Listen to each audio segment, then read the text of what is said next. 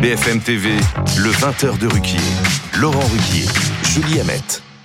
Bonsoir madame, bonsoir monsieur, bonsoir Julie, heureux. Bonsoir Laurent, bonsoir. Heureux de vous retrouver tous et toutes. Et on commence tout de suite aussi par dire bienvenue à Michel Sardou. Merci. Ce soir, dans notre édition, c'est l'actualité culturelle qu'on va traiter avec le retour de Michel Sardou sur scène. Heureux que vous soyez parmi nous, Michel. Vous êtes chez nous sur BFM TV ce soir avant de partir en tournée. Une tournée qui s'appelle Je me souviens d'un adieu, qui est le titre d'une chanson aussi Oui, d'ailleurs. oui, qui était une vieille chanson, oui. Une vieille chanson oui. qui date de quand à peu près cette chanson Oh, oh, arrête de me vieillir sans arrêt. Je te demande- ton âge à toi. 60 ans, euh, Michel. bah, t'es jeune, Ben, oui, oui, oui, oui, oui. Oui, ça me fait plaisir que vous me disiez ça, euh, Michel. En tout cas, la tournée commence par le Zénith de Rouen le 3 octobre prochain pour 30 dates, euh, Michel. Ah, il me posait la question, je savais plus combien il y avait. Une trentaine de dates. Et vous- 33 même, 33. 33. Ça- Et, et à mon avis, c'est pas fini parce qu'il y a déjà eu une date, une date d'ajoutée à la Défense Arena. Vous serez à Paris. Vous terminerez normalement la tournée en 2024 par les 16 et 17 mars à Paris, la Défense Arena. Est-ce que vous êtes heureux de retrouver votre public, Michel Très. Ouais. Honnêtement, très. Ouais. Ça vous manquait Pas vraiment, non. Je peux pas dire que ça me manquait. Mais c'est quand même agréable de rentrer dans des salles. Tu parles de l'Arena, par exemple. Là, d'un seul coup, t'as as le monde à enfin, façon de parler, bien sûr, le monde à tes pieds. c'est des salles énormes, des, des ambiances, un contact qu'on n'a pas au théâtre, tu vois, par exemple. Au théâtre, on passe par un par un partenaire euh, auquel on dit la réplique qui va euh, qui va être dans le qui va aller dans la salle. Là, on est Oui. plein pot. Là. 100 000 billets vendus en 8 heures à l'annonce de, de la tournée. C'est énorme. Oui, oui, c'est beaucoup. Alors peut-être, beaucoup. peut-être Michel qu'on pourrait commencer par vous présenter. Julie va le faire très bien. Mais oui. Les, les trois camarades qui sont euh, en face de vous, d'autant qu'on a quelqu'un qui démarre ce soir. Mais oui, c'est sa première. Bienvenue à vous. Bérénice Levet, vous êtes philosophe et professeur à l'IPC, faculté libre de philosophie. On vous souhaite la bienvenue. Vous inquiétez pas, tout va bien se passer. Une On va bien philosophe vous accueillir. Ça vous fait pas peur une philosophe, Michel non, j'ai fait philosophie. En... ben voilà. Bon, ça va. Euh, On accueille également sur ce plateau Frédéric Hermel, journaliste RMC, écrivain. Bonsoir à vous, Frédéric. Et puis Louison, bien sûr, dessinatrice de presse. Évidemment, on vous mettra un petit peu à contribution bah, on euh, lors de bien. cette prochaine demi-heure. Bah oui, quel Eh oui, est va- votre va- titre préféré, Michel Sardou On va leur demander évidemment, quel, à chaque fois c'est ça la question. Quel est le titre préféré? Il y a tellement de choix. Quel est le titre préféré de Michel Sardou? D'ailleurs, vous en chantez combien à peu près de chansons dans, cette nouvelle tournée? euh, écoutez, le, le spectacle, je peux te, je, je sais plus le nombre, c'est 21 ou 22, mais ça dure deux heures, Ça dure deux heures. pas plus. C'est toujours le problème du choix des chansons, parce que forcément, à chaque fois, à la fin, il y en a qui vous disent Ah, mais pourquoi Ah, il a pas chanté celle-là. Eh oui. Ah, bah, bah oui, ça c'est toujours pareil. Moi, je me rappelle avec Elton John, je, je l'avais, je lui avais dit, mais pourquoi t'as pas chanté Tonight? Il me dit, je peux pas tout chanter. euh. Mais les plus grands tubes, ils seront là. Oui, oui. Oui. Mais, oui, mais il y a- plus que 20 Ouais. plus grands tubes. Oui, c'est ça le problème vrai, avec ça Michel problème, Sardou. Mais on a trouvé un moyen, il y a un mash-up, il y a un truc, enfin, vous verrez, euh, j'arrive à tout caser. Euh, ce- j'arrive, j'arrive. Est-ce qu'il y aura le France, par exemple? Oui, Ah, très bien. Une parle. partie du France. Comment ça, une partie du France? Ah oui, pas en entier. Ah oui? Je le dis tout de suite, pas en entier. Parce qu'il y a d'autres trucs avant, il y a, il y a d'autres choses, il y a... euh, j'ai fait une mise en scène particulière, j'ai fait... C'est ça qui m'inquiète d'ailleurs le plus. C'est pas de remonter sur scène, c'est de savoir si mes idées sont, sont pour le spectateur, euh, vont faire de l'effet au spectateur. Mais Voilà. c'est quoi vos idées Je vous On peut demande- avoir une petite, euh, un petit Bah, c'est avant-goût compliqué à vous expliquer. C'est en quatre Ah. dimensions. c'est- On arrive dans, le l'intelligence Vous artificielle. n'êtes pas un hologramme, ce sera bien vous qui serez Non, sur non, scène, y a pas. J'aime pas les hologrammes. Ah, J'aime pas ça. vous n'avez pas ai- vu encore de spectacle en hologramme Vous n'êtes Hein pas allé voir un spectacle en hologramme Non, mais j'en ai fait un avec Sinatra.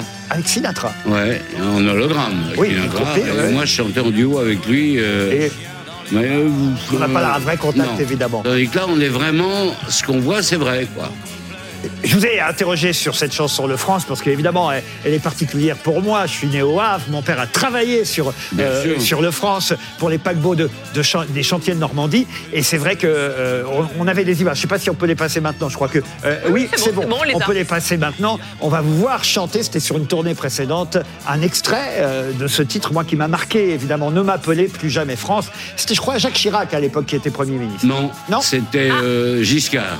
Giscard président. Ouais, président. Ah oui, mais, mais et Chirac premier Ah, ministre. peut-être, Ah oui, oui. rappelle plus. Elle m'a laissé tomber.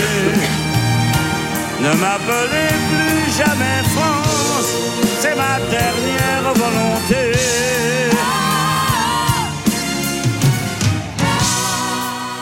C'est une chanson évidemment qui euh, touche euh, tous les Havrais qui nous regardent ce soir et toute la Normandie. Vous commencez souvent d'ailleurs vos tournées par la Normandie. Bah oui, c'est une, euh, ça devient une tradition maintenant. Ouais. On commence Rouen, Caen, euh, on est toujours dans, dans ce coin-là. Alors évidemment, on va demander à nos camarades quelles Bah oui. sont euh, la vôtre d'ailleurs peut-être Julie d'abord. Alors, moi, j'adore la maladie d'amour. Ah. Voilà. Oui. Je disais, Pourquoi oui Oui, Non oui, C'est oui, pas... oui. Ah bah, elle est magnifique. il en a marre de la maladie d'amour. Elle a 50 ans la chanson cette année. Ouais. Et c'est Elle une a chan- 50 ans. Eh oui, c'est une chanson qui date de 1973. Elle a donc 50 ans cette année. Elle court depuis 50 ans. Ah, c'est pour ça qu'elle vous fatigue peut-être. Ça me fatigue un peu. oui. Mais, mais quand j'ai envie d'être requinqué, c'est la Java de Broadway. Où vous dites que ça swing comme un meudon. Moi, la meudonnaise, euh, ça, swing à meudon. plaisir. Alors, ça m'a fait plaisir, petite, parce que j'y habitais, mais j'avais du mal à comprendre pourquoi ça swingait à meudon. Voilà. Bah, C'était- bon, C'était une façon de C'était pour la rime. C'était pour la rime. C'était pour la rime, oui. Bérénice Levé. Moi, j'ai choisi euh, J'habite en France. D'abord pour euh, le contenu, le, le rythme et puis l'humour qui est présent dans cette euh, dans cette chanson. Donc, Ça fait partie des premiers succès de Michel, Vous hein. savez, j'avais dit à Laurent quand on s'est rencontrés en prévision de cette émission, je lui ai dit j'aimerais après tous les essais que j'écris sur les choses que je n'aime pas, le féminisme, le wokisme, l'écologie euh, actuelle. Et donc j'ai dit à Laurent j'aimerais parler des choses que j'aime. Bah voilà, ma première occasion. Mais vous me de- pas, là. hein, Voilà. Et- bah, J'habite en France, elle a au moins 55 ans. Ah, bah, oui, plus bah, encore. oui, Ah, ah oui. Alors là, vous me tendez une perche. J'ai- apporté un livre dans lequel vous êtes présent, du grand historien euh, Jean-François Tirinelli, euh, Le temps qui passe, la France qui change, et euh, qui parle justement de ce qu'il appelle la bande-son de nos vies. Et vous êtes très présent dans ce livre, alors évidemment avec le, le lac du Connemara, les lacs du Connemara, parce qu'il dit que vous faites partie de cet imaginaire collectif avec ce génie de durée que rien ne peut laisser prévoir pour une chanson. Et en plus, vous y ajoutez le don justement de la transmission de génération en génération. Donc, je recommande très vivement ce livre parce que vous êtes présent et en plus, Alors- ça s'inscrit dans, dans, dans un ensemble qui, qui marque l'imaginaire collectif français et qui... Vous Oui. avez dit que vous étiez plutôt habitué à parler du féminisme, du wokisme, mais j'ai envie d'interroger Michel Sardou. Qu'est-ce qu'il en pense, Je déteste le féminisme. Je J'étais sûr que vous étiez wokisme. Je connaissais un peu la réponse. hein. Tu la connaissais. Je hais ce siècle d'abord. En gros, en gros. Je, je hais tout. Bon, je quitte Paris parce que je supporte plus Paris. C'est insupportable, c'est laid, c'est moche, c'est rien à dire. Je comprends plus ma rue, moi. Je sais plus où j'habite. Les rues Bien sont sûr. fermées. Vous n'êtes pas autres- venu à bicyclette ici, Michel Ah non, genre. Ou en trottinette Ou en trottinette, non, non. Ouais. Non, non, je, je hais tout ça. Et sur le féminisme, Ouais, est-ce que les femmes des... Non, le féminisme, Ah. attends, je nuance. Attention. Je nuance. Les femmes ont raison Bien sûr. vraiment de se défendre, de demander leurs droits, de Mais elles réclamer. les Ah, ont même. acquis, elles les ont acquis, ces droits. Elles les ont acquis. Mm, Oui, enfin, Oh. pas tout à fait, pas toutes. hein, De toute façon, bon. justement, j'ai longtemps hésité votre chanson euh, sur les femmes des années 80. Bah oui, c'est alors on en écoute un extrait peut-être, parce que moi je vous croyais féministe. oui, être attendez, parce qu'on termine juste la question. Ah oui. Quand même. Bon, allez-y, allez-y. Mais le- le- les femmes ont raison de se défendre, ont raison de réclamer le même salaire que les hommes. Il n'y a pas Bien de sûr, ça, je trouve ça complètement juste. Par contre, qu'elle en fasse pas trop, quoi. Ah, Et surtout qu'on ne, ne sépare pas les hommes des Ouais, femmes. non, c'est-à-dire qu'elles aiment un peu les hommes, Est-ce aiment les hommes Est-ce que mais- les paroles ont changé? Parce qu'il y a eu la version J'ai eu, 2010. la, j'ai eu la version 2010 ou 2020, je sais plus.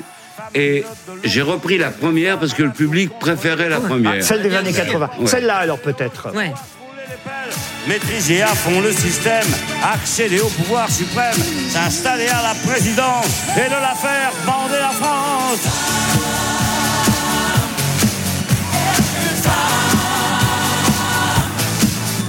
La capitale, Anne Hidalgo, c'est une femme. Oui, mais enfin, euh, elle n'est pas bonne, bonne mère. quoi. Ah, ah, vous n'aimez pas non plus Anne Hidalgo Si, je l'aime bien. Ah, quand même. Honnêtement, je l'aime bien. Faut pas tirer sur les ambulances. Non, mais je- c'est même pas ça. Mais je trouve que son, par exemple, il y avait la voix Georges Pompidou sur les quais, c'était formidable. Vous pouvez rouler. Là, on est tous coincés sur le haut. Ce qui fait que toutes les boutiques de fleurs qu'il y avait, d'animaux, de machins, tout ça, c'est fini parce qu'ils crèvent tellement c'est. Il y a deux, il y a, et en bas, il y a cinq vélos, deux, deux trottinettes et trois joggers. Et- et- Merde. Mais non, Là, vous allez être d'accord avec. Fred Hermel, qu'on n'a pas interrogé. On va faire chaque chroniqueur, évidemment. Fred, vous, vos chansons préférées en deux, Oh, il y en a une tonne, mais euh, c'est en chantant. En chantant. En chantant parce que je pense que c'est la chanson parfaite. C'est-à-dire qu'il y a tout. Le rythme est extraordinaire, la mélodie de la, la chanson. En plus, c'est un rythme. nanana, Ouais, ouais. nanana. Ça reste dans la tête. Voilà, ça, ça accompagne tout, C'est toute une une chanson italienne, une musique italienne de Toto Cutugno qui est parti. Eh oui, pas longtemps. qui est décédé il y a Et très les peu de paroles temps. sont magnifiques et tout ce que vous racontez sur ces premières fois, la première fille de ma vie, etc. Oui. En fait, on a tous vécu une première fois. Et moi, j'aime les chansons dans lesquelles on, On peut s'en l'entend, hein. reconnaître. Oui. Ah, bien sûr, c'est fait pour Voilà. ça. Et je voulais vous dire aussi, moi qui ai vécu pendant euh, près de 30 ans à l'étranger en Espagne, bah, quand j'avais un petit coup de blues, hein, quand mon pays me manquait, bah, j'écoutais une chanson de Michel Sardou et je me sentais mieux. Voilà, il y, a- il y a quelque chose de, de très. euh, vous êtes tellement lié à l'histoire de France que quand on est loin et on est 2 millions de Français à vivre à l'étranger, et ben on se souvient de vous et on se sent et ça nous rapproche de la patrie. Alors attention, Louison est plus féministe, plus, gros, plus, plus progressiste que les, que les deux autres euh, chroniqueurs équipiers de ce soir, mais, Mais je suis sûr, mais je suis sûr qu'elle elle aime quand même Michel Sardou, parce que Michel Sardou, il plaît à la droite et à la gauche. Bah, c'est ça, c'est de la musique. Il n'y a pas une droite et une gauche en musique. Enfin, Absolument. Au piano avec les mains peut-être, mais Ouais. c'est tout. Alors vous?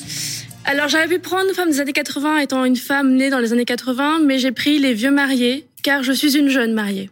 Et je me suis dit que ça me faisait une sorte de Eh ben, spoiler. de la figurez-vous que les féministes. Il a été emmerdé avec cette chanson, Michel. Ah, mais tu, j'ai été de sexiste. Tu, euh, qu'est-ce Sur les vieux mariés Oui. Parce que c'est soi-disant l'homme qui emmène sa vieille épouse euh, faire une croisière. euh, Et qui lui dit ce soir j'ai des idées. Oui, ouais, bon, Voilà. il y a des Mais idées. qu'elle aussi, après tout. Et après tout, euh, ouais. Eh ben moi je l'aime bien. Elle Bah, raconte merci, quelque chose. C'est une très jolie chanson, moi j'adore cette vous êtes chanson. une Elle, féministe présentable. C'est une des plus jolies chansons, même les vieux mariés, plus émouvante. Euh, vous la chantez celle-ci dans le Oui. concert elle est, je viendrai. elle est au programme, hein, les vieux mariés. J'aimerais qu'on évoque vos débuts, Michel Sardou, parce que ça n'a pas été si facile au départ. Vous avez ramé à vos tout débuts. Oui, mais j'ai pas souffert de ramer. Je me suis amusé quand même. C'était la bohème, c'était, euh, on faisait du cabaret, on, on gagnait notre vie comme on pouvait. J'étais serveur de restaurant le week-end, j'étais, je faisais du cabaret le soir. Vous avez travaillé chez Patachou. Oui, je coupais des cravates aux clients, c'était la mode à l'époque. C'était ce qui se passait là-bas chez Euh, Patachou. Oui, chez Patachou. Et je faisais des petits cabarets. Le, le- On va voir, regardez Michel, euh, vos débuts, parce que lundi soir, vous connaissez mieux que moi évidemment les docs Ligne Rouge, et, et d'ailleurs c'est vous Julie qui lancerez à 21h lundi ce doc consacré à Michel Sardou. Michel Sardou, donc lundi soir dans Ligne Rouge, Michel Sardou. peur, là. Confidentiel, ça vous fait peur? Ah bah oui, mais lundi soir, c'est un documentaire si- signé Caroline Mière, Étienne Grelet, Benoît Chevalier. Et on verra ces images. Regardez, on va reconnaître quelqu'un que j'adorais, Jean-Yann, qui n'avait pas été forcément sympa avec vous ce jour-là. Nous continuons, sixième chanson, Michel Sardou chante Le Madras. mais les débuts sont laborieux. Deux ans avant les Ricains, il fait une première apparition dans une émission de télé, un peu l'équivalent de la nouvelle star aujourd'hui. Porter du madras et des cheveux longs. La chanson de Michel Sardou ne convainc pas. Les Beatles et même Ursula.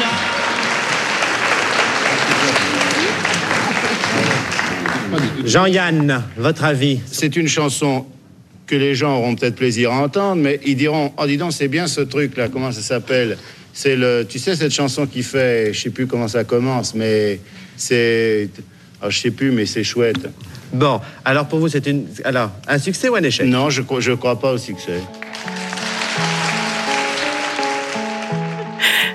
Ah oui, il était dur avec vous, Jean-Yann. Mais il avait était- raison. Mais il avait pas tort. Ah voilà. C'est d'abord, c'était pas une bonne Elle s'appelait chanson. Madras, la chanson. Le Madras, c'était pas très bon. Et euh, j'avais pas de voix du tout.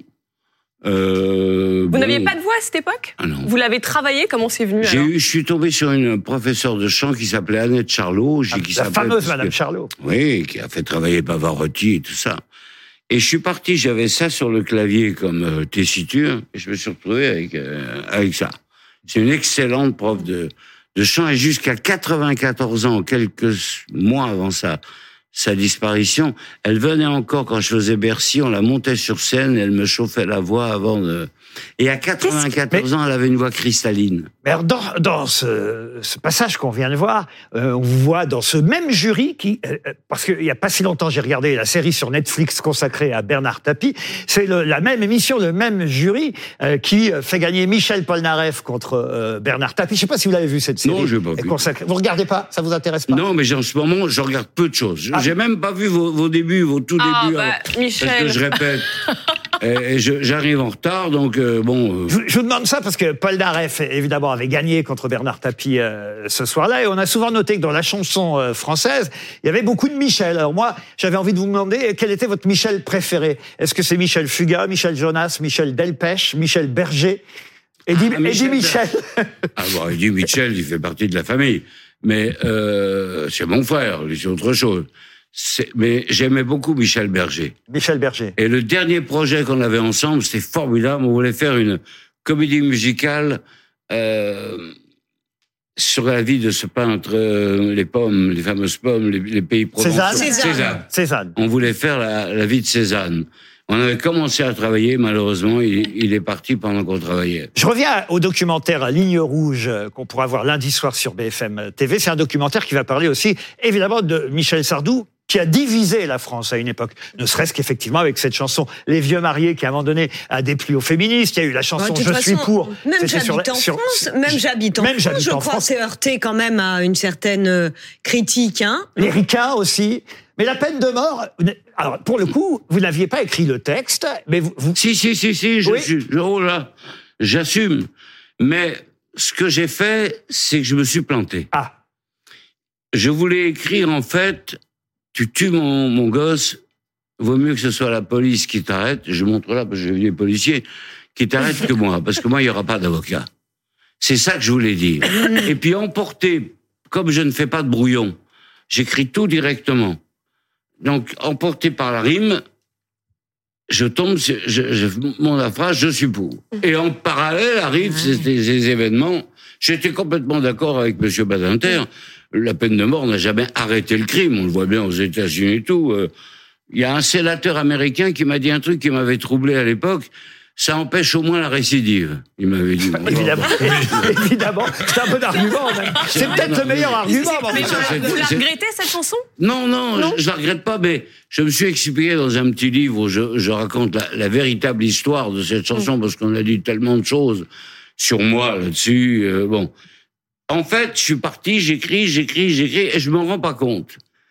Et euh, je me rends pas compte de la portée, parce que dans ma tête, c'était une- la loi du talion. C'était pas, c'était pas la, la- la règle, la loi. On condamne à mort un homme ou une femme, n'importe. C'était la loi du talion, et je me suis planté. Le temps des colonies, même chose. Aujourd'hui, est-ce Mais que le temps des colonies, c'est humoristique. Je me foutais de sa gueule au mec qui avait fait les colonies, ils ont rien compris. Mais c'est encore des wokistes avant-gardistes. des wokistes de l'époque. De- Aujourd'hui, quel serait le sujet si vous aviez envie d'écrire des nouvelles chansons? D'ailleurs, est-ce que vous en avez envie d'écrire des Non, nouvelles pas chansons? vraiment, non. Non, il n'y a pas un sujet qui vous énerve, vous vous diriez, non, tiens, non, moi, ça serait tombé dans la politique, dans le truc. Laissez tomber. Il m'intéresse pas. ce serait des chansons plutôt plus joyeuses aujourd'hui. Plus alors? joyeuse, peut-être. Oui. Peut-être ça, t'as raison. Ouais.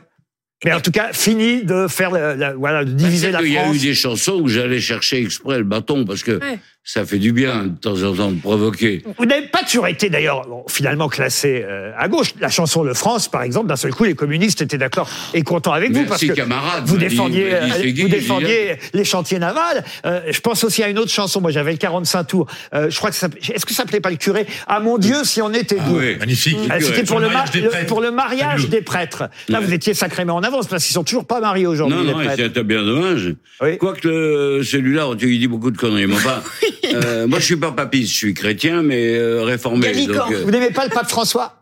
Euh, bah, que je, je, je ne reconnais pas les papes.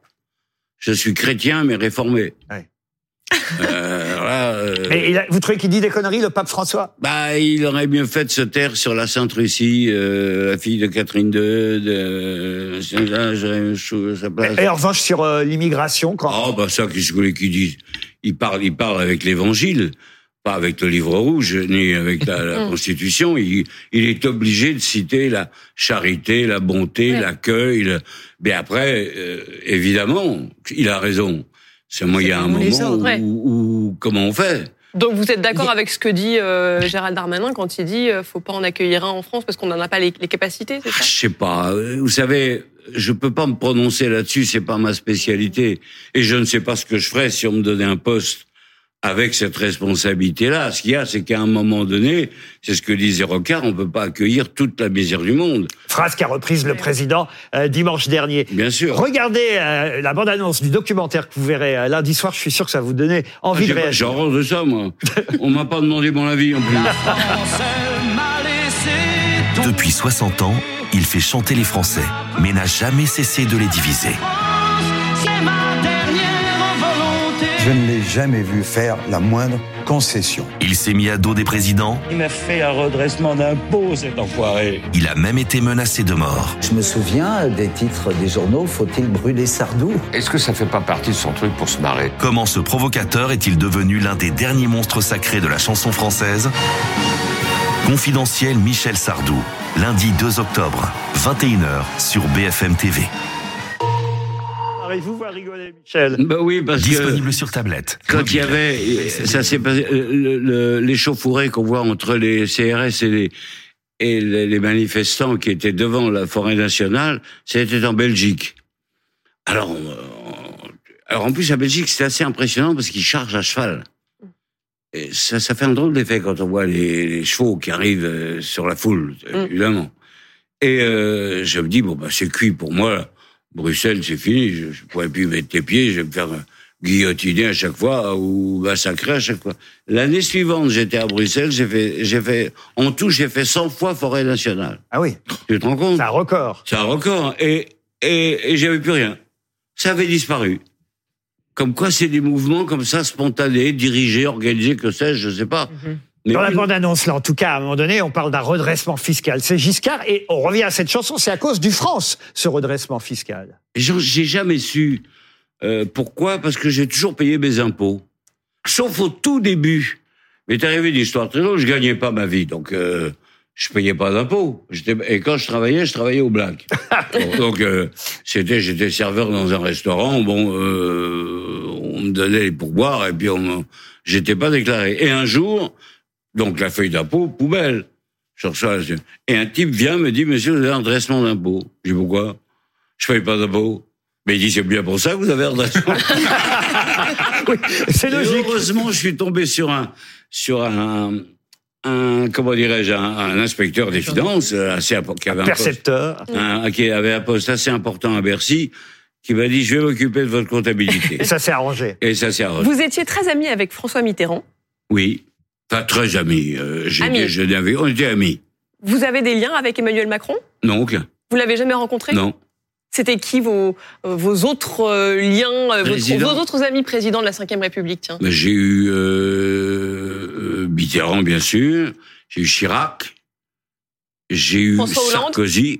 François Hollande, non. Non Euh, mais pas pour des raisons précises, hein. euh, non, parce que ça c'est pas. Et comment ça se fait que n'ayez pas, ren- n'ayez pas rencontré Brigitte et Emmanuel Macron? Oui. Ben j'ai pas rencontré, non. Bon, euh, alors là, peut-être ils nous regardent ce soir, ils vont réagir. Louise, ont un mot encore sur Michel Sardou. Moi, j'ai rencontré Brigitte et Emmanuel Macron. Hein Moi, je les ai rencontrés. bah oui. Mais j'ai jamais rencontré Mitterrand. Voilà, vous avez un point d'avance. Ah ouais. Mitterrand, il m'a même étonné parce que il m'a dit, euh, on déjeunait tous les deux, face à face, et il me dit, pourquoi vous avez retiré Je ne suis pas mort, je dors de votre tour de chant Donc il connaissait vraiment le répertoire. Tu vois un peu Ah ouais J'ai dit, mais comment vous pouvez me dire ça Vous êtes venu au spectacle Il me dit, mais je sais que vous mettez plus.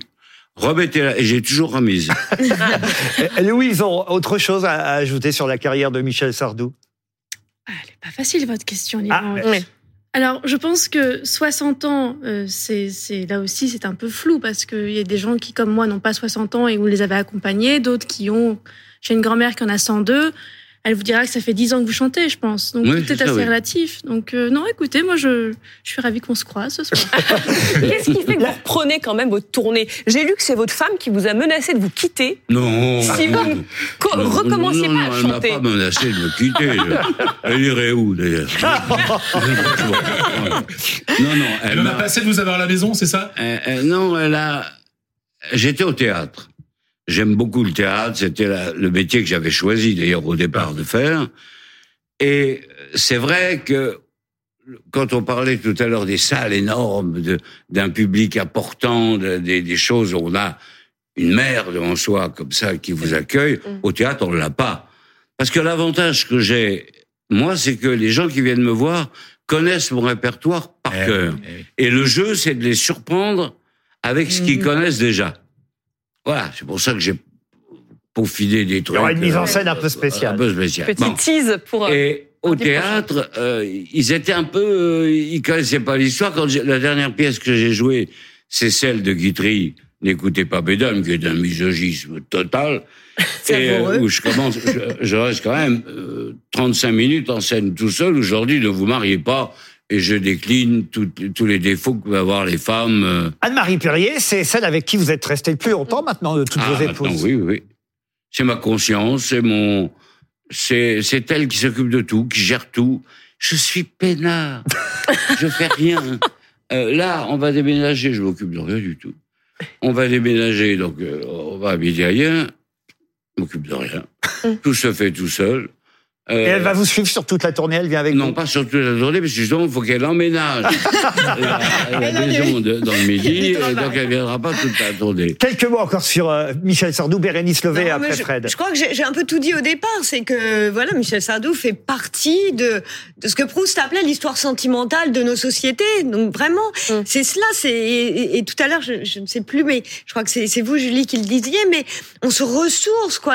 Dès qu'on entend votre vos, vos chansons, mais c'est impressionnant comme on est saisi, revigoré.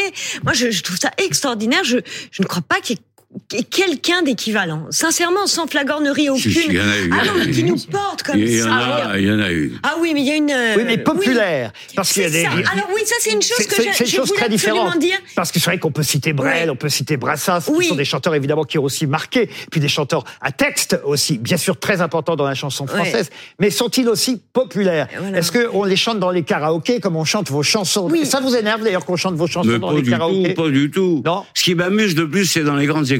Ah.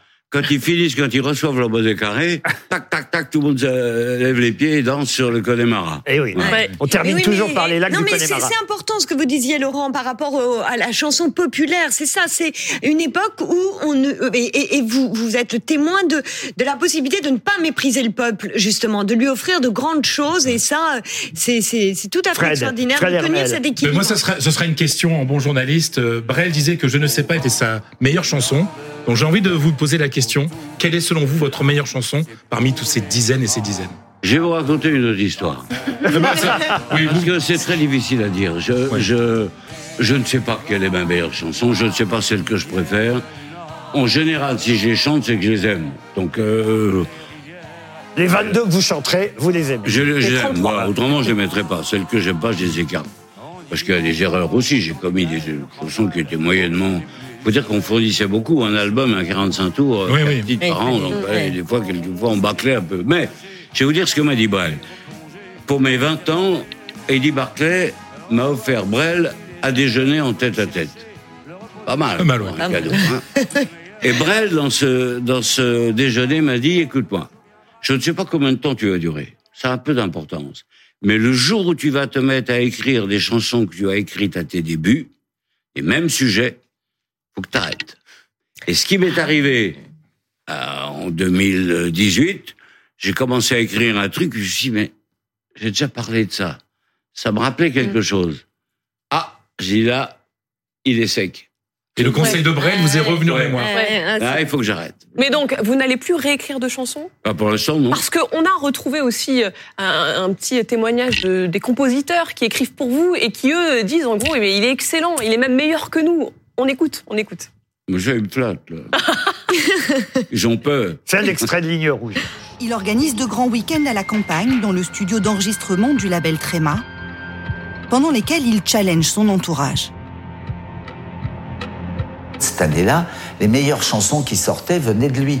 Alors pour nous, c'était la honte, les auteurs. Normalement, on est là pour apporter le, le foin dans, la, dans les tables, et, non, c'est l'artiste lui-même qui les fournit, donc ça fait bizarre. Je me souviens par exemple le matin où il est arrivé avec Afrique à Dieu, qu'il avait écrit dans la nuit. Et moi j'étais là au petit déjeuner, j'avais honte et je me disais, Oh, putain mais on fera pas mieux qu'Afrique à Dieu, donc euh, qu'est-ce qu'on fait là?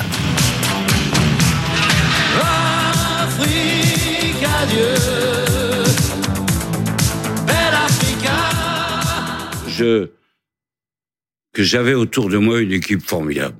J'avais Delanoë, j'ai eu Vidalin, j'ai eu les compositeurs Jacques Revaux, Jean-Pierre Bourter, euh, qui j'ai eu encore eu.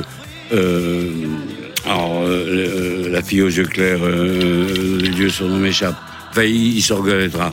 J'avais de très bons auteurs. Et on était à table, tout se passait à table dans la maison de campagne que vous montrez là. Et on échangeait comme ça.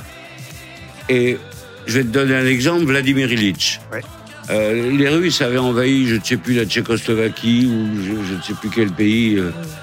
et il y avait un môme qui avait écrit avant que les chars arrivent à, à- à sa hauteur, Lénine, re- relève-toi, ils sont devenus fous. Enfin, c'était la traduction, il l'avait écrit en russe, mais la traduction c'est ça. Et là, je dis, mais attendez, les enfants, on a une chanson formidable. Vous verriez chanter chez Poutine aujourd'hui, Michel Sardou? Oh, non. Non. Non. Non. Non, ça, ça me gêne un peu, ça. Je suis, je suis mal à l'aise, là. Tu vois, je suis, euh, le public que j'adore le plus, par exemple, c'est le public du Liban. C'est un public, j'adore le Liban, c'est un public magnifique qui t'accueille d'une façon royale, c'est formidable, il y a un monde fou. Mais malheureusement, maintenant, À Beyrouth, ça se passe très très mal en ça ce se moment. passe très mal, tu peux Et- pas y aller. Et on, on peut avoir une pensée pour un autre grand nom de la chanson française, Charles Aznavour. Ce qui se passe en Arménie, l'exil actuel des, des Eh Arméniens, oui. ça, ça vous touche? Ah oui, oui. Je trouve qu'on manque un peu de couilles quand même, là. Ah oui. Là, euh, là, moi, euh, les Arméniens, pour moi, c'est pareil. C'est nous, quoi. Euh, bon, alors tourner la tête, je veux bien, euh, mais ça, on le paiera. On le paiera. On laisse trop faire l'Azerbaïdjan Ouais, et la ouais, Turquie ouais. contre les Faut Arméniens en ce moment. de baisser sa gueule. Avec l'aide de Poutine derrière, sûrement. Ouais, ouais, faut arrêter de baisser son froc quand même, ça va. Il y a un moment donné où... euh, Non, vous n'êtes pas d'accord Ah, si, bah si, si, si, hein, Ouais, oui. Parce que là, là, là, ça me choque, quoi. Ah, en ouais. plus, ils sont là depuis 6000 ans. Bien sûr. C'est pas, euh, c'est pas un des nouveaux pourquoi vous pensez qu'on, pourquoi on n'y va pas, vous pensez? Pourquoi euh, Emmanuel Macron ne se saisit pas Et l'Europe, d'ailleurs, parce Oui, qu'il n'y a parce pas que que la France. le Pourquoi l'Europe ne se saisit pas de ce dossier? Parce que peur de la guerre mondiale, peur de ceci, peur de ça, mais à force d'avoir peur, finalement, on se fait tout bouffer. Non, et puis on a des intérêts économiques. Euh, je, je- je ne sais pas, je suis pas à sa place, je peux pas parler pour lui. Et je ne sais pas ce qu'il pense, et je ne sais même pas ce qu'il veut faire, peut-être qu'il a une idée. Mais, mais euh, là, quand je vois des centaines de milliers d'Arméniens qui retrouvent, qui quittent leur terre de 6000 ans, ils sont là depuis 6000 ans, les, les, les chrétiens euh, arméniens. Merde, ça, ça me fait, ça, ça me fait mal. quoi. Tout à l'heure, nous parlerons des premières dames dans la deuxième partie de cette émission, parce qu'on évoquera un film qui sort mercredi prochain avec Catherine Deneuve. Formidable. Vous l'avez vu? Formidable. Dans le rôle de Bernadette Oh, Catherine, Chirac. Catherine est à tomber là-dedans. J'avais vu, j'ai pas vu tout le film, mais j'ai vu un extrait. Oh Parce que j'ai dit, oh, ben Catherine Deneuve, parce qu'elle ressemblait quand même pas à Catherine Deneuve. non. Dis, ça va, ça va être un fiasco total. Bah, pas du tout. Et non. Elle le fait On super recevra bien. la réalisatrice Léa Doménac tout à l'heure et on fera un spécial Première Dame de France. Euh, ce sera après le trombinoscope. Mais je voudrais vous montrer justement toutes les Premières Dames que vous avez connues, Michel. Euh, laquelle vous préférez parmi toutes ces Premières Dames? Est-ce que c'est euh, Carla Bruni? Est-ce que c'est non Ah tiens non. Pourquoi vous faites la grimace? Bah, c'est pas, c'est pas elle que je préfère. Elle est très belle, elle a des tas de qualités, elle est intelligente, elle est belle, elle est charmante. Euh, Il y a eu Daniel Mitterrand, il y a eu Bernadette Chirac, non. Pompidou. Valérie Trierweiler, Anémone. Annémone Giscard d'Estaing. Non, euh, Aucune. Brigitte Macron, elle est Ah. pas mal. Ah, la- l'actuelle. L'actuelle, ouais. Déclaration à Brigitte Macron. Vous ne l'avez pas encore rencontrée, mais c'est votre. euh, non, mais- de toutes celles-là, c'est votre première dame Mais préférée. je veux dire, elle, elle- je sais pas, elle a un, vi- un visage, une attitude, un- une démarche, je sais pas que c'est, j'ai un charme qui me plaît bien. Michel Sardou part retourner à travers la France. Ça commence le 3 octobre à Rouen, au Zénith de Rouen. Il y aura 33 dates en tout. hein, c'est bien ça, ça n'augmente pas depuis tout à l'heure. À mon avis, il va y avoir d'autres dates. hein, ça va augmenter encore. Tenez- Tenez-vous prêt à ce que, Ah, je fais ce que je peux. à ce que Marie rajoute des dates Et au fur et à mesure. TV vous accompagne dans cette tournée. Je sais, Alors on est je sais, bah, je sais. Et- Et, je vous croyez que je fais ici C'est pas par sympathie que vous êtes venu. Mais si, je- ah, je- quand je- même. Merci Michel. bien. Vous me rassurez, vous me rassurez. Et la tournée se terminera les 16 et 17 mars 2024, donc avec BFM TV. Vous l'avez compris, à Paris, La Défense, Arena. Voilà. Et on est tellement heureux que vous soyez venu sur ce plateau. euh, C'est ce soir. gentil. C'est notre première semaine. hein. Tout n'est pas parfait. Vous essuyez un peu les plâtres Ben, je encore, trouve que c'est pas mal, tu t'en sors bien. Ah ouais Pour un jeune présentateur qui d'habitude était méchant, euh, On termine. des vannes et tout. euh, bon. euh. Je me suis à ça avec l'âge, on ça s'agit. Bah oui, oui, bah, t'es Eh, jeune, ben, ouais, non, mais non. Je pourrais être ton père. On termine toujours une soirée et euh, évidemment nous on est ensemble jusqu'à 22h. Julie est là jusqu'à 22h et moi avec Julie jusqu'à 21h. On termine normalement toujours une soirée Michel Sardou par les lacs du Connemara. Regardez. Eh ben, c'est très bien. Les lacs, les rivières, c'est le décor du Connemara. On y vit encore au temps des Gaëls et de Cromwell, au rythme des pluies et du soleil, au pas des chevaux. On y croit encore aux monstres des lacs qu'on voit nager, certains soirs l'été replongés pour l'éternité. On y voit aussi les hommes d'ailleurs venus chercher le repos de l'âme et pour le cœur un goût de meilleur. On y croit encore que le jour viendra, il est tout près, où les Irlandais feront la paix autour de la croix. C'était à l'Olympia en 2013. Ah oui, c'est ça, parce vous que nous interrogez pas dans la les, chanson. Les lumières vertes, d'ailleurs, parce que le vert, moi, c'est interdit sur scène. Ah oui, ah oui, normalement, par Normalement. tradition pour les acteurs. Mais là, vous êtes chanteur. Ah ouais, mais c'est pareil. Bon, d'accord. c'est pareil. 2013 à l'Olympia et effectivement, dix ans plus tard, vous revenez sur scène avec cette grande tournée qui démarre le 2 octobre. Merci, Michel C'est Sardou. moi qui vous Et un documentaire qui vous sera donc consacré, un long format ligne rouge. Mais ça, Euh, je ne regarderai pas. hein. Lundi à 21h. Vous ne regarderez pas Non. Comment ça Je ne regarde jamais. Et je ne m'écoute jamais non plus. Vous n'aimez pas votre image? C'est pas que j'aime pas mon image, c'est que euh, c'est ma femme qui regarde, me dit si c'est bien ou pas. Je me regarde jamais ni ne m'écoute jamais. Une fois que le disque est fini, il est Bon, fini. mais vous, vous pourrez regarder en tout cas. On vous souhaite une bonne tournée. Michel. Bonne et on se retrouve évidemment après la pub avec le trombinoscope. À tout de suite.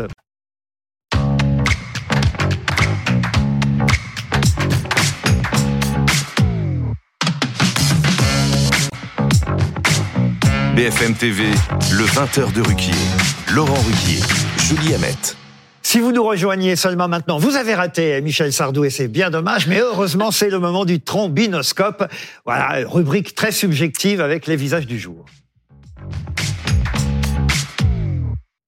Et on commence tout de suite par quelqu'un qui fait la une du point. C'est assez rare d'avoir une actrice à la une du point, une jeune actrice en plus, c'est Camille Cotin. Camille Cotin qui est en train de percer à Hollywood. Elle a un parcours assez fou. On a commencé à la connaître dans ses sketchs connasses où elle jouait le rôle de la, la, la, la parisienne sans gêne, insupportable, mais quand même très drôle. Bref. Et maintenant, elle se retrouve à jouer avec Matt Damon, avec Lady Gaga, avec euh, tout un tas d'acteurs américains. La une, c'est ça. C'est ces Français Alors- que le monde nous envie. Il faut expliquer effectivement que c'est pas un papier, tout un dossier sur Camille Cotin, c'est effectivement un papier sur Français que les autres pays euh, nous envient. C'est un dossier, pour une fois, plutôt optimiste, euh, j'ai envie de dire, dans la presse hebdomadaire. C'est assez rare pour euh, le souligner, mais c'est pour montrer qu'effectivement, on a chez nous, en termes d'intelligence artificielle, en termes d'acteurs, euh, en termes de gastronomie, l'excellence française. Certains ont dénoncé ce qui s'est passé à Versailles. Ben justement, c'était aussi l'excellence française qu'on avait voulu montrer euh, ce jour-là. Qui vous auriez mis dans ce dossier de ces Français euh, qu'on nous envie euh, à l'étranger, vous, Fred Hermel? Est-ce que vous pensez que Camille Oui. Cotin, c'est un bon Ah oui, exemple bien sûr, oui, bien sûr, oui, parce qu'en fait, il y a toujours un glamour à la française. On se souvient quand euh, euh, Céline Signoret, Montand, Jean Dujardin aussi, hein, qui a eu un Oscar quand même. On a de très bons acteurs en France et qui, qui font euh, et qui font le font la une aussi aux États-Unis. Moi, moi, je suis très fier. Vous savez, on parle tout le temps du déclin français. Ça fait du bien de parler de l'excellence française. Bérénice. Euh, j'ai- j'ai- aucun nom ne me vient. Je- il faudrait quand même quelques intellectuels, quelques penseurs. Il y, mais y en a plein. quand même quelques Alors ça, je peux vous dire, on a le prix, Ouais, ouais, voilà. prix Nobel de physique, prix Nobel de Ouais, l'économie, mais- ils sont tous. Oui, mais dans la pensée euh, ou, ou poli- de philosophie politique ou de pensée politique, il n'y a pas de. On a du monde. Il y a des Si. sportifs, enfin ex-sportifs, Tony Estanguet qui prépare les Jeux Olympiques évidemment. Ça aussi, euh, le monde entier nous regardera pendant les JO euh, 2024. Un mot, euh, Louison, là-dessus? Moi, j'aurais mis Léa pense. Merci. qui, a- qui est arrivée, qui est la réalisatrice de Bernadette. C'est vrai qu'après tout, le film marchera peut-être à, à l'international grâce au couple Chirac. Mais passons au visage suivant, si vous le voulez bien. On a d'ailleurs, avec Michel Sardou tout à l'heure, parlé de ce sujet, puisqu'on a choisi, on reste d'ailleurs dans le magazine euh, Le Point. C'est pas tout à fait par hasard d'ailleurs, parce qu'il faut savoir que ce magazine est aussi euh, dirigé par euh, quelqu'un qui est petite fille de réfugiés arméniens, Valérie Toragnan, et Franz Olivier Gisbert fait son édito justement sur ce problème arménien. Arménie, les satrapes, les pleutres et les vendus. C'est ça le titre, hein, je crois. Oui, exactement, dans le contexte que On a évoqué l'Azerbaïdjan qui a lancé une opération militaire dans le Haut-Karabakh et ce qui a poussé euh, des milliers d'Arméniens à fuir 50 000. Euh, voilà la situation. Et donc, il signe cet édito dans, dans le point. Sauf que Gisbert et BHL aussi hein, dans le même euh, hebdo euh, nous euh, nous préviennent qu'au fond peut-être que ça ne s'arrêtera pas là parce que à cause de la guerre en Ukraine, Poutine aurait un accord, on va dire tacite avec euh, avec la Turquie et, et, et, euh, l'Az- et l'Azerbaïdjan pour peut-être aller plus loin encore en Arménie. Oui, et moi ce que je voudrais dire, c'est justement, vous avez fait allusion, Laurent, à, la, guerre en Ukraine, mais c'est là quand même qu'il y a l'énorme problème. Quand il s'agit de la souveraineté de l'Ukraine, nous sommes derrière eux, et, c'est très bien. Mais pourquoi là, nous avons et un peuple qui est en voie de disparition, et une souveraineté qui est entièrement contestée, et nous sommes absents euh, François-Olivier Gisbert parle de complicité de l'Europe. Euh, Emmanuel Macron, effectivement, alerte sur la situation, mais une fois encore, ce sont des mots, il n'y a aucun acte qui suive. Donc, c'est et, et- et vraiment, il faut relayer euh, Fogg, il faut relayer Michel Sardou sur ce point. Espérons qu'il Coup de soit gueule de Michel entendu. Sardou tout à l'heure sur la coup de gueule question. de Michel Et- et Sardou puis- est remarquable, et, et le nôtre, euh, j'espère voilà que BFM. Mais, mais aujourd'hui, euh, BFM TV aussi Voilà, s'est intéressé à ce qui se passait euh, là-bas, important, effectivement, à cet exil des Arméniens. Oui, euh, et je vous dis, c'est une Surtout question. les, les Arméniens. Enfin, mais enfin, nous avons un rapport presque charnel à l'Armé- à l'Arménie. Et nous avons beaucoup, beaucoup de gens en France qui sont d'origine arménienne. Quoi. Donc je comprends, bien entendu, qu'on défende l'Ukraine, qu'on qu'on qu'on donne des armes, etc. Mais Enfin, mais cet oubli de l'Arménie est tout simplement incompréhensible. Visage suivant dans notre trombinoscope, Amine Malouf. Eh oui, on se demandait qui prendrait la succession d'Hélène Carrère d'Ancos, euh, qui est décédée le 5 août dernier. Ben, c'est Amine Malouf, donc, euh, qui a été élu secrétaire perpétuel de l'Académie française. Euh, il a été élu Assez largement. son ami Jean-Christophe Ruffin. À 24 voix contre 8, je pensais que ça allait se faire à l'épée. Moi, je trouve que ils ont une épée, les Oui, académiciens. ça Ils, pourraient, chose. ils pourraient s'en servir quand même. Un duel à l'épée, ça aurait plus de classe. D'autant, d'autant que effectivement, euh, Amine Malouf était le seul candidat jusqu'à lundi. Il était, on va dire. Plutôt choisi, à- elle y avait pensé déjà avant de partir, euh, Hélène Carrère d'Ancos, que ce serait son successeur, Amine Malouf. Et au dernier moment, lundi, euh, Ruffin, euh, ils ont tous les deux eu un prix Goncourt. Il paraît qu'ils sont euh, amis, mais, mais tout de même, euh, des amis comme ça qui au dernier moment se présentent contre vous à l'Académie française, c'est quand même bizarre, au, au poste de secrétaire perpétuel. Bon, il a quand même gagné Amine Malouf, c'est lui le nouveau secrétaire Moi, perpétuel. je trouve absolument formidable. Il est né euh, au Liban, il a appris le français dans une école au Liban. Et moi, je pense que la langue française n'appartient pas aux Français. Et c'est à quelqu'un de très lui. Elle appartient à ceux qui la parlent. Et moi, je trouve ça merveilleux qu'un Libanais, un franco-libanais, ait ce poste si prestigieux dans la langue française. Le visage suivant, c'est pour rendre un, un hommage. C'est une actrice peut-être que tout le monde ne connaissait pas. Elle s'appelait Catherine Lachasse, mais son visage va forcément vous dire Ah oui. quelque chose. Son regard aussi, évidemment, ses yeux absolument incroyables et sa voix. Alors peut-être qu'elle ne serait pas contente euh, si elle savait quelles images j'avais préparées pour lui rendre hommage, parce qu'il se trouve que tous ceux de ma génération ont été marqués par une publicité. Et c'est hélas ce qu'on a vu le plus passer à la télévision dans sa carrière. Elle avait hélas beaucoup de second rôles euh, au cinéma. Catherine Lachance, elle a tourné avec Delon, Belmondo, mais c'était toujours des rôles très très courts. Peut-être même pire que des, des seconds rôles, parfois des apparitions. Elle a eu une carrière un peu plus longue au théâtre, mais regardez cette publicité où elle vendait du papier toilette absolument incroyable. Le mot à la lumière. Double épaisseur, madame. Et ils existent en quelle largeur? Oh, une seule. C'est nettement suffisant. Oh, vraiment, je ne sais lequel choisir. Vous ne pourriez pas me donner un échantillon de chaque, s'il vous plaît? Certainement, avec plaisir. Le trèfle aux quatre parfums, une très belle collection. voilà. Et oui, c'est terrible de réduire une carrière à une Ah publicité pour le papier toilette, mais il se trouve que ça a énormément marqué les esprits, cette publicité qui était quand même très très amusante.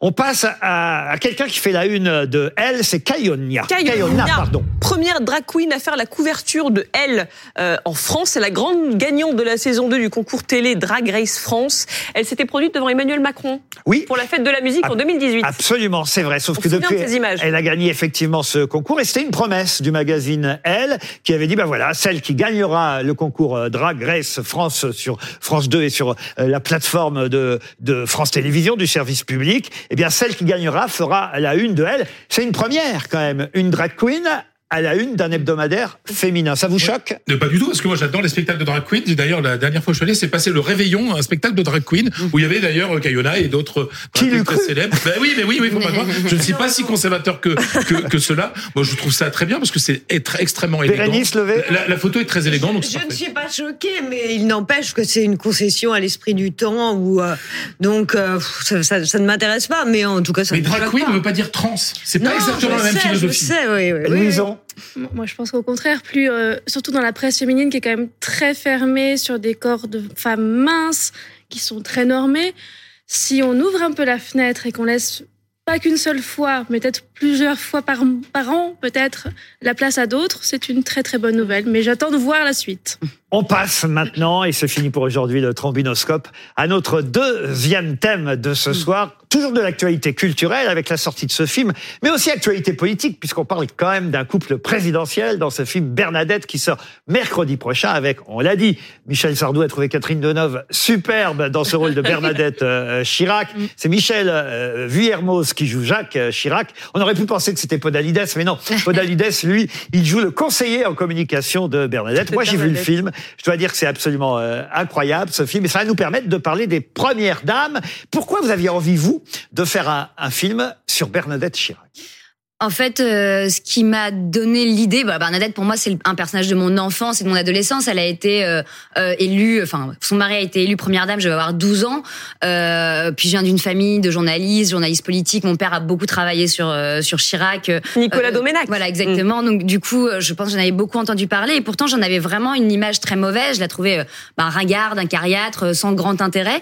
Et un jour, j'ai vu un documentaire sur elle qui s'appelle Bernadette Chirac, Mémoire d'une femme libre, où elle avait 80 ans et en fait, elle disait tout ce qu'elle pensait.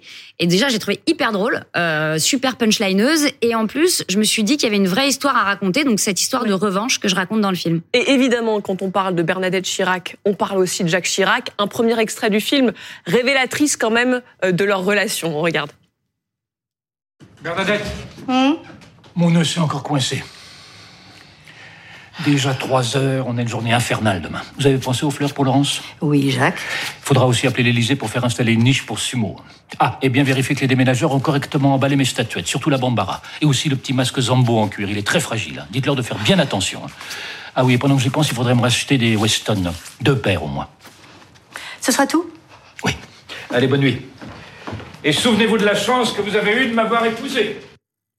Le film est drôle avant tout, c'est ce qu'il faut dire. C'est une comédie, c'est évidemment inspiré euh, de l'histoire des Chirac, mais euh, c'est romancé, c'est une fiction. Vous le rappelez d'ailleurs sous forme d'une chorale euh, très réussie euh, dès le début du film. Attention, attention, tout ça n'est qu'une fiction. Euh, c'est d'ailleurs c'est qui cette chorale qui chante à plusieurs reprises dans, dans le film? Ouais, c'est en fait c'est la chorale de Reims, figurez-vous, et euh, parce qu'on a tourné dans le Grand Est et euh, on a ajouté avec eux des, des chanteurs professionnels parce que eux, c'est une chorale amateur, mais c'est ça qui me faisait très drôle, rire. très très donc, drôle. euh, donc voilà. Vous réhabilitez. Euh, faut le dire, Bernadette Chirac dans ce film. Celui qui prend cher, c'est Jacques Chirac. C'est vraiment un film féministe là pour le coup. Ah oui, c'est un film féministe que je revendique complètement. Euh, D'ailleurs, euh, en fait, je réhabilite Bernadette Chirac.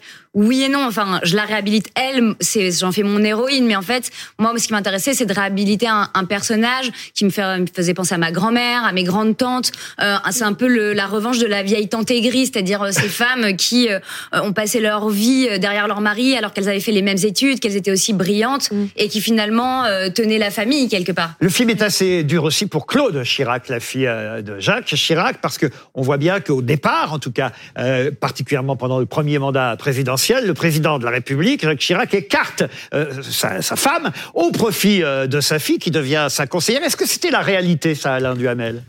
Oui. Oui? Ça a été la réalité. Mais enfin, Bernadette Chirac, parmi les femmes de président, c'est quand même certainement une de celles qui avait le plus de personnalité et le plus de sens politique. Ce qui l'a différencié, par exemple, de Daniel Mitterrand. Elle disait d'ailleurs, il n'y a qu'un homme politique à l'Élysée, c'est moi. Oui. Et c'est ce que montre. Il fallait qu'elle se défende. C'est ce que montre le que- film. C'est ce que montre très très bien le film à plusieurs reprises, parce qu'effectivement, je vais prendre quelques dates. En, en 2002, elle, elle, elle, elle prévient. J'imagine que c'est la réalité, mais dans le film, on la voit prévenir tout le monde, Chirac et ses conseillers, que Jean-Marie Le Pen serait serait au deuxième tour et que Jospin n'y serait pas. Elle les prévient, personne ne la croit. La dissolution, euh, quelques temps avant, quand effectivement Jospin va devenir euh, Premier ministre, là on, on- on est quelques années auparavant, en 95 si ma mémoire est bonne, Juppé est Premier ministre. Et, 17. et- et- et- et- 17. 97, pardon. Et, et c'est Alain Juppé qui effectivement est très impopulaire et elle le sait, elle le sent. Euh, Bernadette Chirac, et elle leur dit, elle leur dit, non, non, non, c'est une connerie. Elle dit à Villepin et aux autres, c'est une connerie de faire, de faire, à Jacques Pilan particulièrement, je crois, qui est le conseiller à ce moment-là de Ouais, Chirac. euh, Elle leur dit, vous faites une connerie. Et à Villepin qui était à fond pour euh, la dissolution qui allait lui retomber sur le nez. Villepin, il faut le dire, et, et il lui aussi prend cher dans, dans, dans le film. oui, mais ça, c'est justifié. Mais c'est vrai que voilà, elle avait ce sens-là. À deux reprises, elle, elle a prévenu son mari, personne ne l'a écouté. Non, mais elle, elle avait du sens politique. Ça, c'est une réalité. Et elle avait vraiment de l'intérêt pour la politique. Ouais. Et bon, elle était quelquefois plus lucide que son mari. Vous qui avez connu toutes les premières dames quasiment de la Ve République. Quasiment. Pas Yvonne de Gaulle, non? Non, mais j'avais euh, j'avais quelqu'un de sa famille qui me renseignait. Si on peut les revoir, toutes ces premières dames qui se sont euh, succédées. Euh, première dame, ça vient des États-Unis, First Lady, Oui, hein, oui. j'imagine. C'est pour Oui. ça qu'on a utilisé euh, euh, ce terme. Laquelle a votre préférence? Quelle est la meilleure première dame qu'on ait pu avoir? Euh, Peut-être si on accepte euh, celle d'aujourd'hui, parce que c'est difficile de se prononcer sur quelqu'un qui est en poste. Absolument. Ouais. Bon, celle qui avait le plus de personnalité, c'était Bernadette Chirac. Mais euh, Carla Bruni, euh, je me rappelle quand elle était en voyage d'État à, Londres, elle était drôlement bien. Carla Bruni et Bernadette Chirac, elles ont un point commun, c'est qu'elles, déf- je trouve, c'est qu'elles défendraient bec et ongle euh, leur mari contre quoi qu'il arrive. Absolument. Ce qui n'était pas le cas forcément de Dany. Non, puis, qu'elles- et puis elles ont un point commun aussi, c'est qu'elles sont intelligentes toutes les deux. Ce qui est inégal parmi les premières dames. Ah bon Ah, c'est-à-dire, alors lesquelles Bah, étaient intelligentes, lesquelles ne Il y en l'étaient a pas qui étaient plus intellectuelles que d'autres. Ou enfin, Et- c'était peut-être de la volonté des, des- des maris. Giscard, il, effectivement, il en a fait un, un pot de fleurs, Écoutez, déjà, les trois premières dames Ouais. euh, détestaient être première dame. Ouais. Ah. Claude Pompidou détestait. Bah, Claude Pompidou détestait, Anémone Giscard d'Estaing détestait et Yvonne de Gaulle détestait. Elle n'avait absolument pas mais, envie euh, que, euh, que leur par que leur Bérénice. mar- elle avait mais je aucune envie que leur hein. mari soit président. Ça ne leur plaisait pas Claude du tout. Pompidou, elle avait une vraie personnalité. en Mais C'est ce que j'ai dit. Oui, oui, non, non, mais c'est ça, même si elle n'aimait pas, mais elle avait une personnalité, elle avait quand même une certaine élégance pour représenter la France. Non, mais D'accord, mais elle était, hein. elle était Non, mais- très malheureuse. D'accord. Hein, et et elle, elle, était très malheureuse et tellement malheureuse qu'elle ne voulait pas du tout. Peut-être qu'on peut l'Élysée. l'écouter d'ailleurs, Claude Pompidou, qui le dit d'ailleurs, qu'elle ne parlait jamais de politique avec Georges Pompidou parce qu'elle détestait ça, qu'elle n'était Oui, pas très absolument. heureuse. On l'écoute. Pendant que vous étiez à l'Élysée. Comme ça, on parlait jamais de politique. Parce qu'ils savaient que je détestais ça et que j'étais là bien à contre-cœur. Et donc, on parlait ben, de ce qu'on avait fait dans la journée, de notre famille, de ce qu'on ferait pardon, pendant les vacances, de, de choses comme ça. Et puis, on faisait de la musique et on parlait du centre, justement, aussi. Candice Nedelec, vous êtes chef de rubrique politique au magazine Gala. Vous êtes intéressé forcément à toutes euh, ces euh, premières dames et particulièrement à quelques-unes euh, d'entre elles. Vous, vous avez une préférée? Bah, Je trouve que Bernadette Chirac, elle a, elle a, elle a réussi à devenir un personnage politique et, et, et contre l'avis de, de son mari, de ses conseillers. On parlait de Villepin qu'elle a surnommé Néron après la, après la dissolution. hein. Et, et en Le fait, stratège dans le film, à un moment donné, elle l'appelle le stratège pour se moquer elle avait, effectivement elle a- de ses ouais, erreurs. elle avait tout pour pour rester la potiche qu'on pense qu'on pouvait penser qu'elle était euh, parce qu'on ne lui donnait jamais la parole parce que son mari l'a cantonnée à ce rôle-là même lorsqu'elle a voulu reprendre des études parce qu'elle en avait marre d'être femme au foyer et d'attendre son mari dans les ministères pendant des années elle a voulu reprendre des études d'archéologie son mari lui a dit non non non ne reprends pas tes études tu vas être euh, fessée cul nu en place publique tu euh, la honte va s'abattre sur nous enfin il voulait vraiment pas qu'elle prenne la lumière et elle a réussi à prendre la lumière en prenant l'opinion à témoin, en écrivant son livre Conversation avec euh, Patrick de Ça a Carolis. été le point de bascule, ce Ça a été le point de bascule parce que là, elle s'est, elle, elle s'est livrée. Elle a, elle a raconté sa vie. Elle a raconté un peu les, les, les, femmes qui papillonnaient autour de son mari. Elle a parlé de la maladie de leur fille Laurence. Enfin, elle a, levé le voile sur, sur pas mal de choses de, intimes et de son couple. Et, du coup, enfin, le livre, elle l'a fait un peu dans le dos de son mari et de, sa fille. Et ça a remporté un succès euh, énorme. Et c'est à partir de ce moment-là qu'elle a commencé à prendre la lumière. Je trouve, et vous me confirmerez peut-être euh, Alain Duhamel, quand on voit les portraits de toutes ces premières dames qui se sont succédées, qu'il y a quelque chose d'assez frappant, c'est que les, dernières premières dames, y compris d'ailleurs Val- Valérie Trierweiler, même si ça s'est mal euh, terminé, très très amoureuse euh, de. Et, et, et, surtout donner moins le sentiment d'être malheureuse de se trouver là où elles étaient. Plutôt heureuse d'être. Euh, je suis pas sûr pour Brigitte Macron euh, qu'elle soit heureuse d'être à l'Élysée. Non, mais je suis sûr qu'elle est heureuse d'être avec son mari. Ah, ça d'accord. C'est ce que oui, mais ça, c'est ce, ça, c'est ce que je dis. C'est quand même une dimension. Mais ça, c'est ce que je disais justement. Je, je trouve que oui. les, les, les, les, trois dernières, en tout cas, sont très très amoureuses de, de, leur président, de, de Marie, alors qu'au début, on sait bien que c'est des couples où l'infidélité, hélas, euh, régnait mmh. énormément, et c'est aussi un des thèmes évidemment euh, du film Bernadette, parce que la pauvre Bernadette, on aperçoit aussi Hillary Clinton euh, dans le film. Voilà, elle faisait partie de ce que vous appelez vous-même dans le film un peu le club des cocus, il faut bien le dire. Bah oui, et mais je pense qu'elle était quand même très amoureuse de son mari aussi, Bernadette ah, Chirac. Très. Je... On le voit à la fin. Et, oui, et mais il ne leur rendait pas forcément. Non, non, non. il ne le rendait pas forcément. Et, et, voilà, et puis c'était un peu aussi le, le, le, but dans mon film, le challenge, c'était que euh, Bernadette, pendant des années, on s'est moqué d'elle. C'était un peu la cocu de service, la cocu de l'histoire. On, on, rigolait. Ah là là, elle est jalouse. Elle, elle, jette des regards à son mari qui est en train de draguer pendant qu'elle parle. Mais moi, je me dis, mais en fait, la pauvre, quel enfer de vie elle a vécu. Et, et l'idée justement de ce film, c'était de pas de ne pas rire d'elle, mais de rire avec elle et de renverser justement ce regard et de se dire, bah en fait, euh, bah vas-y, venge-toi et t'as tellement raison. Et puis en plus, elle, elle le dit dans le fameux documentaire que vous évoquiez, c'est moi qui l'ai eu. C'est ouais. avec moi qu'il est resté. Mm. Ouais. Donc ma victoire, je l'ai eue. Elle est extraordinaire quand elle déclare ça. Ouais. Elle a toujours dit en revanche, c'est pas un mariage d'amour avec Jacques Chirac, c'est un mariage d'ambition. De voilà. son côté, à lui. À lui. Parce que c'est lui, c'est lui qui faisait le beau mariage. Et oui, hein, au oui. départ, c'était comme ça. Madame Chaudreau de Courcelles, c'est bien elle. Mais oui, et, et euh, d'un mot, moi, le moment où j'ai vu qu'elle prenait un peu son envol politique, c'est quand elle avait donné son interview, je crois que c'était à elle d'ailleurs, Mm. euh, pour dire que Marie-France Garot, Pierre Juillet, etc., euh, le rôle que jouaient les conseillers, c'était insupportable, qu'elle en voulait plus.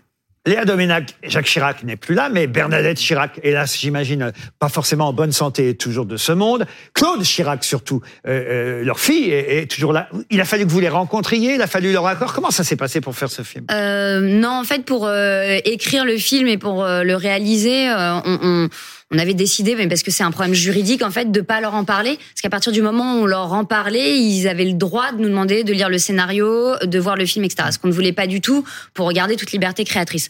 Par contre, quand on a vraiment terminé le film, on a écrit, enfin j'ai écrit à Bernadette Chirac et à Claude Chirac pour leur proposer de voir le film.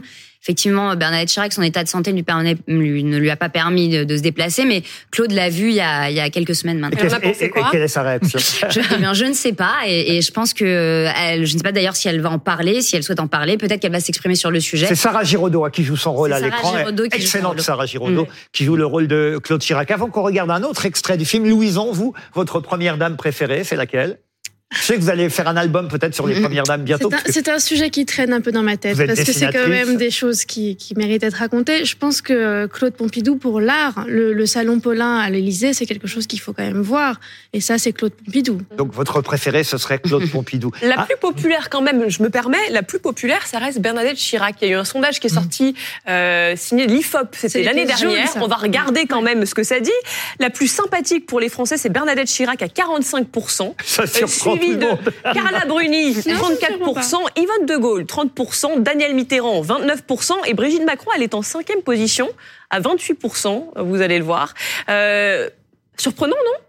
Alain Duhamel, Bernadette Chirac, qui reste la plus populaire des premières dames, très loin devant Brigitte Macron. Oui, mais Brigitte Macron, c'est beaucoup plus récent. Elle est, restée, elle est dans le feu de l'action. Elle, elle, est restée quand même 14 ans, mm. enfin 12 ans. En tout cas, c'est un sondage qui est bon pour votre film, bah... Léa Doménac.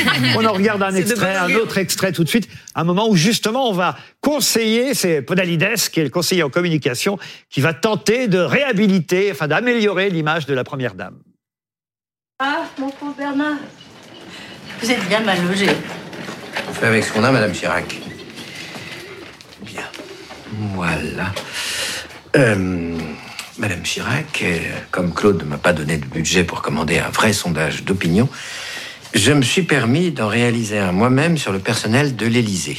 900 personnes venues des quatre coins de la France, euh, toutes catégories socioprofessionnelles confondues. Là, j'ai pensé que ça ferait un bon panel pour mieux cerner votre image. Alors, euh, ne vous inquiétez pas. Je dois vous prévenir, euh, les résultats ne sont pas bons.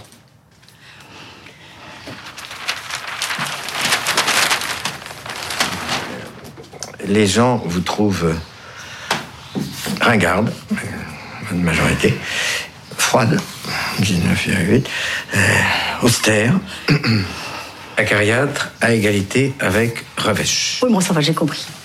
Mais pas de panique. Nous allons faire en sorte que les Français découvrent votre vrai visage.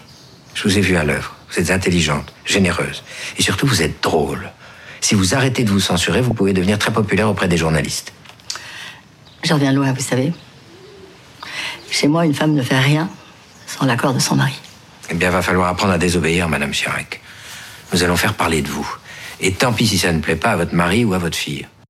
Catherine Deneuve et donc Bernadette, mercredi prochain sur vos écrans. Ne ratez pas cette comédie parce que c'est quand même avant tout une comédie qui vous fera énormément euh, rire. Juste 30 secondes sur une première dame à l'étranger parce que je crois, et vous allez peut-être me le confirmer en deux phrases, Alain Duhamel, que c'est euh, la First Lady Eleanor Roosevelt qui a été peut-être la, la première première dame à avoir une importance dans un couple présidentiel? Ah bah, à la fin de la vie de Roosevelt, que Roosevelt président, euh, très malade, euh, elle a joué un rôle politique euh, décisif.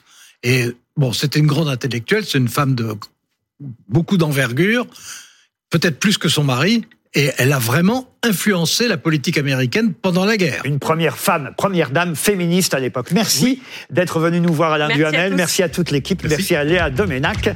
Et on va évidemment laisser ce studio entièrement, et avec d'autres invités bien sûr, à Julie Hamet qui reste avec vous jusqu'à 22h. Moi je pars en week-end, Ah, et je reviens, week-end, ah bah oui, je reviens lundi à 20h. À lundi, Laurent. Vous serez là aussi. Je serai là, Parfait. évidemment. À tout de suite. Problème de